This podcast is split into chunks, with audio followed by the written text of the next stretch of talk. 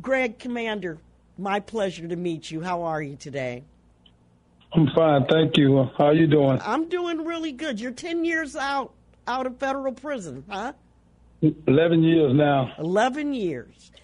Yes, ma'am. Was there anything anybody could have said to you, Greg, that would have kept you from joining the gang and running the streets selling crack cocaine? Is there anything, or was there, if there would have been um, a Danny downtown that was getting up and going to a nine to five every day and showed some kind of love to you and, and, and support, is there anything that could have kept you from going that route? Um, even though you had lost your your mother and and and and, and which I'm I'm so sorry for, uh, my condolences, and not having that relationship with your father. Is there anything anybody could have said? Um, it's not that someone could have told me. It's that I couldn't understand them. You know, it's almost like you know someone stand on tenth floor and you on first on first floor and trying to trying to comprehend what they're saying. It's kind of difficult because not only is there a distance between y'all, it's a lot between you and, and them. Mm-hmm. And uh, one of them was that, um, you know, I wasn't not in the eighth grade when, when my mother died. I was 19 years old. Oh, 19. I dropped okay. out of school in the eighth grade. I dropped out of school in the eighth grade. Okay. I had my first child um, at a very young age. I was in the eighth grade uh, when uh, when I had my first kid. And um, wait a minute, that, wait, wait! You had your first child when you were in eighth grade. You're still a kid yourself. Yes, but that when I dropped out of school, uh, uh, that's some of that in between because at that point I'm in. The, I'm, I headed to the streets because when I dropped out of school, I was I was in between with the streets. I was in the streets, and the streets were teaching me something totally different than what someone else could have told me. Mm-hmm. So the life I was living, you know, being a dropout uh, with a child, it put me in a different bracket, and uh, it wasn't a whole lot of me. Uh, when I mean that, was it's not a whole lot of people that would drop out of school in the eighth grade and had their they child at this time uh, drop out of school and, and, and ended up in the street trying to figure out, you know, uh, trying to live their life, breaking and stealing and, and robbing people and doing all this stuff because I didn't have a job and I'm out of school. I'm doing nothing and that's um, led me to to to be part of uh, uh, uh, crews and, and, gangs and stuff because it's not that I chose to be part of that. Is that I had to be part of that to get what I need to survive, which was money, and I had to join something or somebody to get it. If that make any sense? Oh, it makes all kinds of sense. And so, but if there was somebody that would have taken you in and shown an interest to you and shown you a different way of life, you know, it, it never occurred to you that you could have been a Barack Obama. You understand what I'm well, saying? This, yeah, and this is what's been said to me today. That's what that's what you know with the knowledge that I have now. If someone would have took me under my wing, under their wing, as they did when I was a boxer, as they took me part of the streets, if somebody would have took me and gave me a new direction, led and, and guided me uh, uh, on the right path, I, I probably could have been pretty much anything I wanted to be. And yes, it could have been someone to do that, but at the time, you know, Mama was the only one that can teach.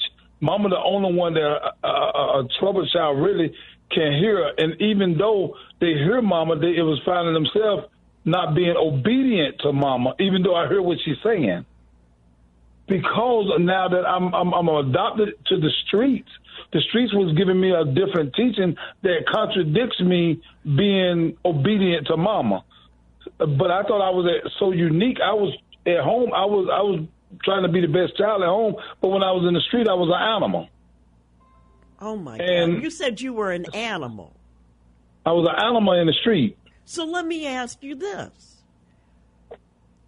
because there were people i mean for you to even admit that that you were one of these people that you didn't care about harming someone or traumatizing them and that sort of thing um, if you would and thank god i don't know if you did or not but thank god you weren't ever convicted of of uh, some type of felony murder. But if you were if you if that were the case Do you think a lot of these people, a lot of the people that are listening today, even though you're doing uh, all that you that you do now, there mm-hmm. are people who are going to say that you deserve to be you you deserved to be in prison, and you deserve not to walk amongst the rest of us. Well, that's that's the problem that we're having in our community today.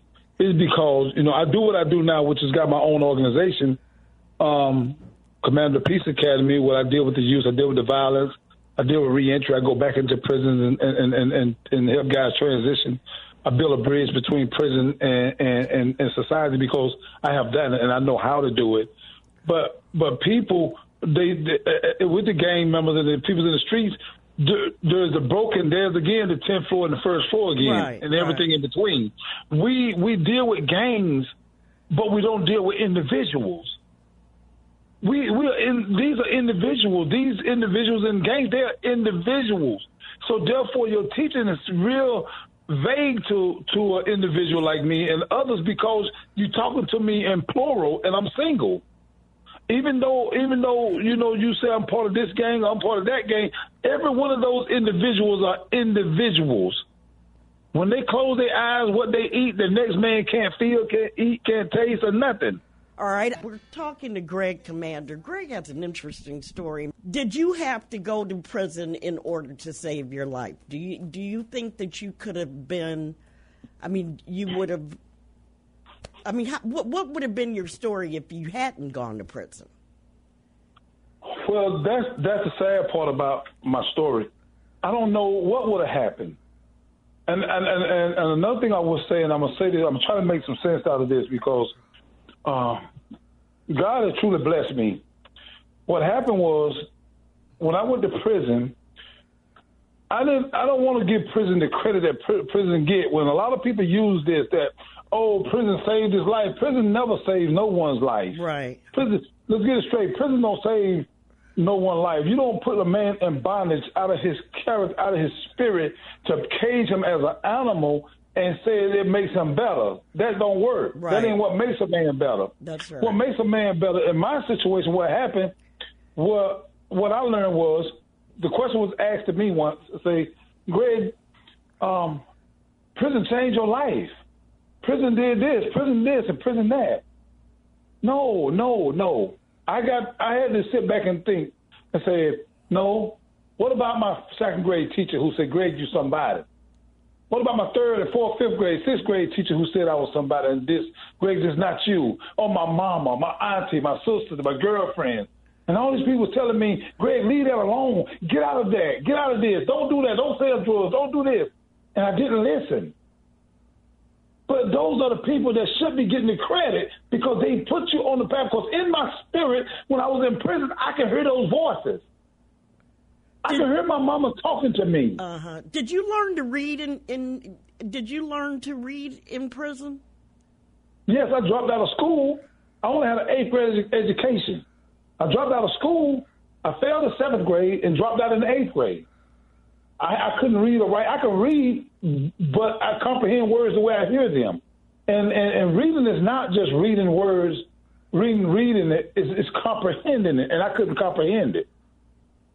So don't think they're reading because you can read a book or read words or read newspaper or a magazine, but comprehending is that's that's the part that I didn't have, and that's the part that most kids don't have is the comprehending what they're reading. So that is what reading is. Okay, so, so once you had your reading and, and, and you were learning to comprehend, you had to teach yourself uh, this while you were in prison. Had you have had that early on, is it a possibility you would have been a different person then? What did reading mean? What did reading what did reading and comprehension mean for you? It really it really made me feel uh, part of something. I was like without a, without education, I, I feel that you're lost, you're separated. I was I, I was like I was a thug. I was a street because I didn't have an education. I thought this was all part of not having an education. And, you know, most people that's out in the streets, a lot of them don't have education. That's the beginning. So therefore, we live a life that we are embarrassed. Really, don't tell nobody, but we're embarrassed. We can't read. Right. We can't. We can't. We can't spell. So we cover it up by acting out and letting you see the other character of us. Hmm. And that's what I was doing. I couldn't read, so I had, you know, one thing I had to do was learn how to read and write. So I got disrespected by a guard at prison, uh, at the school, and I was talking to him, and he we had a debate, a, a, um, a debate because in prison, what they do, they teaches you to learn about the black man this and the black man that, and I got well versed in it, but didn't have an education. So I was going around tossing around like a little a, a little young cub.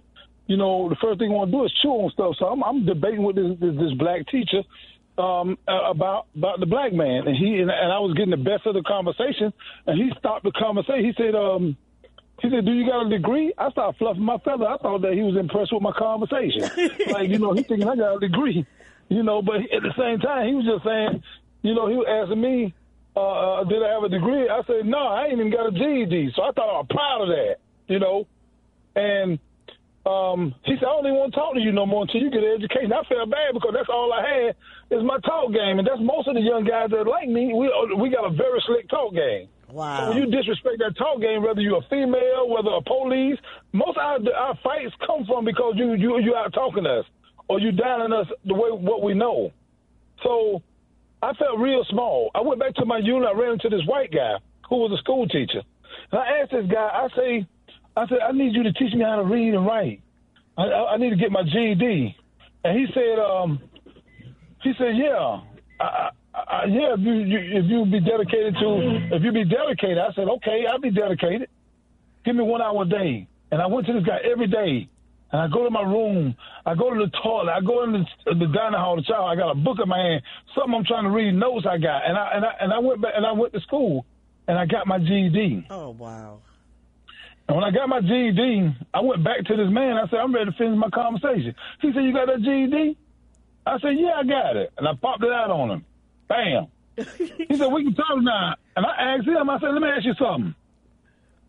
He said, Yeah. I said, You know Jesus Christ? He said, No. I said, Well, I don't want to talk to you till you find out who Jesus is. and I left him. All right, uh, we're talking. So three months later, he, Three months later, he called me back across the compound. I come out and said, Yeah, you got that information? He said, yeah, I found out who Jesus was, and, and better yet, I accepted him as my Lord and Savior. I said, Now we can talk. Oh wow! So for the next four years, he taught me. He was teaching me formulas, teaching me how to um, how to structure sentences. He taught me what pronouns and all this other stuff was. He was just going on down the line teaching. I was teaching him the Bible, and and and and, and for you know that was that was prohibited in prison because we don't uh, have no relationship in prison with the police. We it's not it's prohibited. So wait a minute, I, I, you can't read the Bible in prison. Is that what you were telling me? No, you can read the Bible, but I'm I'm saying being you know, uh, you you having a commu- having a relationship with the police in any kind of way. All right, I, I do have a wonderful guest. His name is Greg Commander. Greg had himself called himself an animal when he was out there in the streets. He said he was a thug. And the question is: Is there redemption after uh, prison. And uh, the other thing I think that a lot of folks are probably wondering, um, and I, will ask you, if you were the same person as you were when you went in, did you deserve to walk, walk amongst the rest of us, Greg? Um, in the state of mind, again, those type questions are very difficult to answer because you know regardless how how much I was an animal, how much I was uh, in the eyes of others, somewhere in myself, I feel like you know I should be accepted for who I am. Mm-hmm. And that's that's the, that's the, that's the thing with you know uh, this ongoing behavior is because when you grow to the stage that it, it is that you should be accepted for who you are, and you don't know my life, and I'm I'm doing what I got to do to survive, and all these different you know excuses excuses that we use, we feel at the end of the day, being that single person that I was telling you about, deep down that person has something in them that knowing that they are much greater than what they are and what they're doing. But see, in the meantime, even though you have that potential, you're wreaking havoc on the community. And most, you can't yes, take that back. You can't you can't take you can't take that back because that's why it's important uh, from me, from my perspective, you know, if someone would have reached me, and notice you said someone, not a whole lot of people. Right. If somebody could have reached, reached to me and dealt with me as an individual, not as a gang member, not as a dope dealer, but as a person, which is this is where the problem that we have with the, the gang members today and the people in the street, nobody know how to reach them as an individual. So they try to reach them as a global piece, as a whole. Mm. And it's almost like being at the radio station or any job that you have. Right. And you're responsible for everybody because you all work there or they treat you a certain way because you work at a certain organization. If you work at McDonald's and McDonald's got a bad burger, eh, because you working for McDonald's, everybody looking at you different. Everybody looking at you wrong. Right. So that's where individual feel when we're going through something, and and deep down we're we're individuals that just because I'm there, my heart may be some totally somewhere else. All right. Let's go to our telephone calls, and I want to find out when you got out because you have to have some kind of support. If you if you don't when you come out of prison, if you don't have the right support, you're seventy percent chance that you're going to go back into the system. Seventy percent. Yes, ma'am. Let's go to our mm-hmm. callers. I've got Ron on the line. Hi, Ron. How are you? Hey, Perry, this is Ron. See, I told Marsha I start using that to make distinguish myself. Ron is pretty common. But I wanted to ask you, guest Perry, uh, what is his opinion and view as far as when you talk about redemption? Uh, One of the things that really disappoints me when I find out that older guys, people of uh, upper age, come back out of prison with a lot of the same behavior. Actually, I want to find out from him is that common. And Perry, if I can ask a second question, ask him how how effective uh, these uh, programs, like the ceasefire programs, uh, what, what's his opinion on on those things? So those are my two questions, and thank you very much. All right. Thank you. Uh, Go ahead, uh, Greg.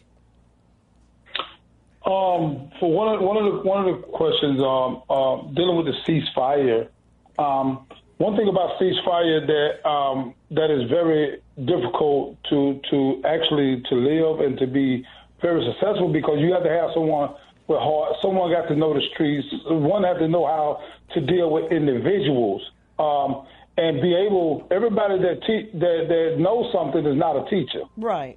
You have to have this gift. It has to be within you. You got to have the passion and the love for someone, not not because you're going in to to to get a job and and because you was a thug, this job fits me. You know, you can't do Right. that. Right. You have to go in with the passion. You got to go in the love and the understanding of where these young brothers at, where these young brothers at in the street. Um, um, because I, I, I couldn't, I couldn't take that job because I, I have to talk to everyone. And one thing with the ceasefire and being and being working for them, you can't just go anywhere that you want and teach when you have to and whenever. No, you got you, have, a to know those stre- you have to know those streets and the participants. Yes, yes, you have to know it. Because if they start questioning you and start putting you down, you don't understand it, or you don't know what you're talking about when they come down and they start questioning. There's not no dummies to the streets. They got to realize they they in the streets, so they know the streets. And if you ain't sharp with the streets, you just got a penitentiary, and you done did 18 years in prison like myself, and I come out here, these are different streets. These are not the same streets. I can't tell these young men nothing. Now, now, and that's the other question. For example, um, some of the old school guys, I'm, I'm talking about congressmen and others. They're, I think they're still stuck in the 70s and 80s. They think that if um, you let out a Larry Hoover or Jeff Fort, that they're going to be able to control these streets. Th- th- This is a whole different game with these young people today, isn't it? It's a different ball game. You can't do that. See, all right. I came out here. I've been out here. I've been out here 11 years, and I'm still studying. I'm still reading and knowledge, trying to get the understanding. I have to go on YouTube and find out what's going on. I can't just go out and just say, you know, because I've been, you know, I've been redeemed, and, and here I am now. I'm out here to teach and tell everybody. No, it's not like that. It's not like that because they're I'm not going to receive it because they- they're not they're not they can't and they have no intention. Let's go to um, Mike V. Hey, Mike V. Hey, Miss Perry Smalls, how you doing? I'm good. How you doing? real good, real good. What's happening, brother Greg Commander? I'm blessed, brother. How are you? Likewise, likewise. I don't know you, but I feel like I know you, man. And one of the questions that I got for you is simply, simply, what is your opinion of what's going on with the police and the people right now? Because I wanted to ask Perry the question uh-huh. of how is the black police officers dealing with the fact that all these white police officers that they work with are killing black young youth. And I just want now that we're on this uh, topic with Greg, I wanted to ask Mr. Commander, what is his opinion on what he thinks should happen when it comes to the police and these young brothers out these here. These police the shootings of these unarmed black men. What what are your thoughts about that? Well, uh, again, I'm going back to it's, it's the lack of communication of not dealing with a black black men. You look at it as, as a game. You look at it as, as animals. So if you go if you're gonna go in the woods and you and you looking for bear, or you hunting bear, or you hunting deer, you hunting geese, or you hunting turkeys, you hunt different for every for each one. You hunt different. And what they, what what's happening is we have been singled out as animals. Mm-hmm. Because you can't deal with me on this level. So therefore, the only way I can comprehend this strength and this power of you as a man, I have to come. I can't slip with him. I got to be. I got to be on guard at all time. Any move that I make, you know, it, he can kill me. He can hurt me. He has no problem. He kills one another. He kills another black man. What is it is for him to kill me? So like I feel like you know really if you look at it, they don't they really do you want to really stop black on black crime really? No, I don't think so. You know why? The reason why you don't want to stop because if, this, if the animals you say they are, they'll stop killing blacks and start killing what? Yeah. And then, and then with that being said, if, if, if, we if we tame them not to kill one another as they animals, they still kill us. But are they really killers? Well, I can tell you and this. Greg, somebody um, put on Facebook, they said it's like they're hunting us. It's it's really ironic yeah. that you use this this term of an animal and how they come at us, but they you're right. They someone said that we are as black people are being hunted because we're not seen as human. That's why exactly. you can you go, go ahead. Yeah, that's why when you go when you, it's just like when you go in a store why is you being watched? Right. You ain't been you ain't been hunted in the store, but why is you being watched more than this other individual? Hmm. Because it's known for you to be poverty is again poverty in between the tenth floor and the first floor. There's poverty. Yeah. Well, how do you deal with somebody in poverty? This is where you deal with them. Uh, we're talking to Greg Commander. Greg is a redeemed ex offender who spends time with young people 1690 WVON. We've been having a very candid conversation with Greg, Greg, Commander, who um, is an ex offender and he has turned his life around uh, uh, 11 years out of uh, prison. And of course, it's just like all of the different stories we heard. Uh, last year, they were selling uh, cocaine. And who is Kevin Commander? Is he a relative of yours? That's my brother. That, okay, so both of you all did time together. We both both did 18 years. Wow. Uh huh. That that is incredible. And I bet you those prosecutors thought that was like hitting jackpot, didn't they? Oh, most definitely. It was. It, it was. It was really because we all went to trial. It was. It was actually eight of us, and we all went to trial. And um, when they got us, you know, because you know like they say, conspiracy is a serious felony. Right. You can't get away, is what they keep telling me. Right. And it, it, it appeared to be true because their ratings on, on incarceration was like 98% conviction rate. Whew. Let's go to and Cheryl. We the trial. Yeah, that that's something. Cheryl, thank you. What did your juries look like? I, I jury, have a question. Okay, go ahead, Cheryl. Ask your question. Go go ahead. Okay, I just Googled gangs in Chicago, right? They said there's 50, 55 gangs and 747 factions, which I have no idea what a faction is. I was wondering to ask your guest, when he was a teen, was he indoctrinated as a teen and that led him to prison, or does he think that the city is run by gangs and the police just shoot to kill because there's just too many gangs? Hmm, that's interesting. Um, answer, what's that? Say that uh, last part again.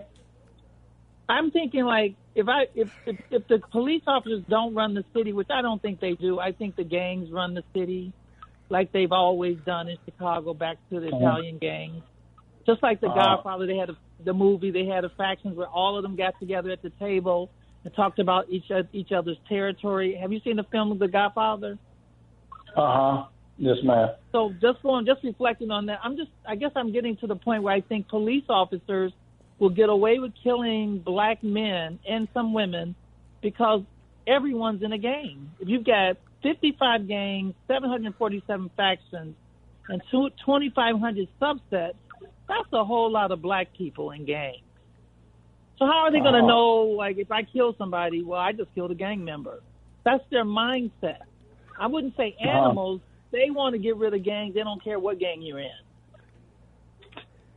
Well, you You know know, where I'm coming it- from? it- yes, I, I understand where you're coming from, and that's that's why uh, why I was saying what I was saying a little earlier about you know dealing with individuals, and if we could talk about the number, how many games, but can we call the numbers of how many individuals? We can't because we don't look at them as as, as a Right. Right, but Ma'am? if it happens you when you're a teenager and then you wind up in jail and you wind up getting out, what happens to those older men that are 40 to 65 that used to be gang members? How come they're not meeting because that faction is still alive? The reason why they're not meeting because they, they first of all, they don't know how. They never gave themselves a chance. I'm, I'm, I'm, I'm talking from that place because I was that individual. I'm an older individual now. I'm, I'm actually 55. I can't. I went to prison. when I was 24 years old. I was 40 some years old when I got out of prison, and I've been out 11 years. But did you have to So be I'm that, I'm that individual. Mm-hmm. Excuse me. Did you have to be in a gang as a teen or not? Was that a choice you had to make? No. Well, I said earlier when you, when you, when when my mom passed away and my dad left home, I was left to survive and try to make a way. And the only way that I knew how, uh, looking out of my window, I saw gang bangers, hustlers, robbers, thieves, and all this. And that's what I that's what I had to go to to find my way. And when I got out there, in order for me to, to get these the drugs and this stuff that I needed, I needed I needed a support team. So the support team came with the gang and the brothers that was had the strongest clique, and and got involved. And I was easily accepted because I was nice with my hands. I had no problem with hurting the next man who tried to hurt anybody on my, that, that, that dealing with me. All right, then. Well, So let, let me just because we're we're out of time, uh, Greg. So tell me, um, who was Karen Hicks to you, and and how did she help you? I'm glad you asked that. You know, when I came home to High Point, I didn't have a place to live. And this is Uh, in North sister- Carolina. This is in North Carolina. North Carolina. Okay. Right. Yes. I had no place to live because my sister and them they were struggling. They were living in the, they were they were struggling. They were living in the house with her daughter, and they had a house full of kids and, and only three bedrooms and one small bathroom. We had no place to stay. Wow. I went to Chicago, and how I ended up in Chicago. It was a young uh, it was a lady that that that who supported us during my incarceration, um, Miss Washington. She took me and my brother in and gave us a place to stay uh, in Chicago Oh, wow. uh, through, through prison ministry. Didn't know anything about it, but God bless her to be in our life to support us uh, once we came home. And her and my mother, her and my brother had an altercation. I was working at St. James um, Wellness. I was a personal trainer, and um, I was doing some speaking in Chicago. As soon as I came home, I was on the ground fighting and working, trying to help our community. And this is where I met Karen Hicks at. Um, I got with this guy. I forget his name. Karen knows his name, but I forget. But he was a police officer who had a, a mentoring uh, program, and um, I was with him. I was introduced to him, and I started speaking to his group of kids and, and the parents. And they set this this program up for me to speak at the church, and it was like six to seventy kids there. Wow. And I spoke, and, and Karen was one of the ones that was in, in, in the audience. And Karen came to me after I spoke. It was all I had all the kids' attention, and when they asked the, someone to bring uh, money up to to the speaker, all the kids was was going to. This is what Karen said. She said she seen all the kids going in their pockets or asking their mama for money to go put money in there, and that blew her away. Oh, that wow. I had something special. So when I got put out, when my my, my the, the lady that took us in had an altercation with my brother. When we got put out, I called Karen. Karen immediately came and picked picked me and my brother up and gave us a place to stay. Wow. And- that that's amazing. And like I said, I, I, I'm almost out of time, but I would love to have you come back. What's your nonprofit? How can people find you? Um, Commander Peace Academy, and I'm on Facebook as Greg Command. That's Greg G R E G Command C O M M A N D. Um, you can find, you see some of my work that I'm doing that I do online. Uh, you see some of the work that I do. I'm actually doing right now. I'm doing a campaign right now called Mask Up, and I like to introduce it to you guys. You know the importance of masking up today. We need our people's masking up because uh, they predict a lot of dying. You Yeah. know, and we have to work to, to stop that. And one of them is masking up and staying distance. Well, you're doing some Um, great work out there. And Greg, thank you so much. You have a very inspiring uh, story. And I just want to thank you for being with us, okay? Well, thank y'all so much. And tell Karen I love her, and I can't wait to see her again. I hope this Corona thing fly over so I can get down there to Chicago. All right. Well, we'll look forward to it.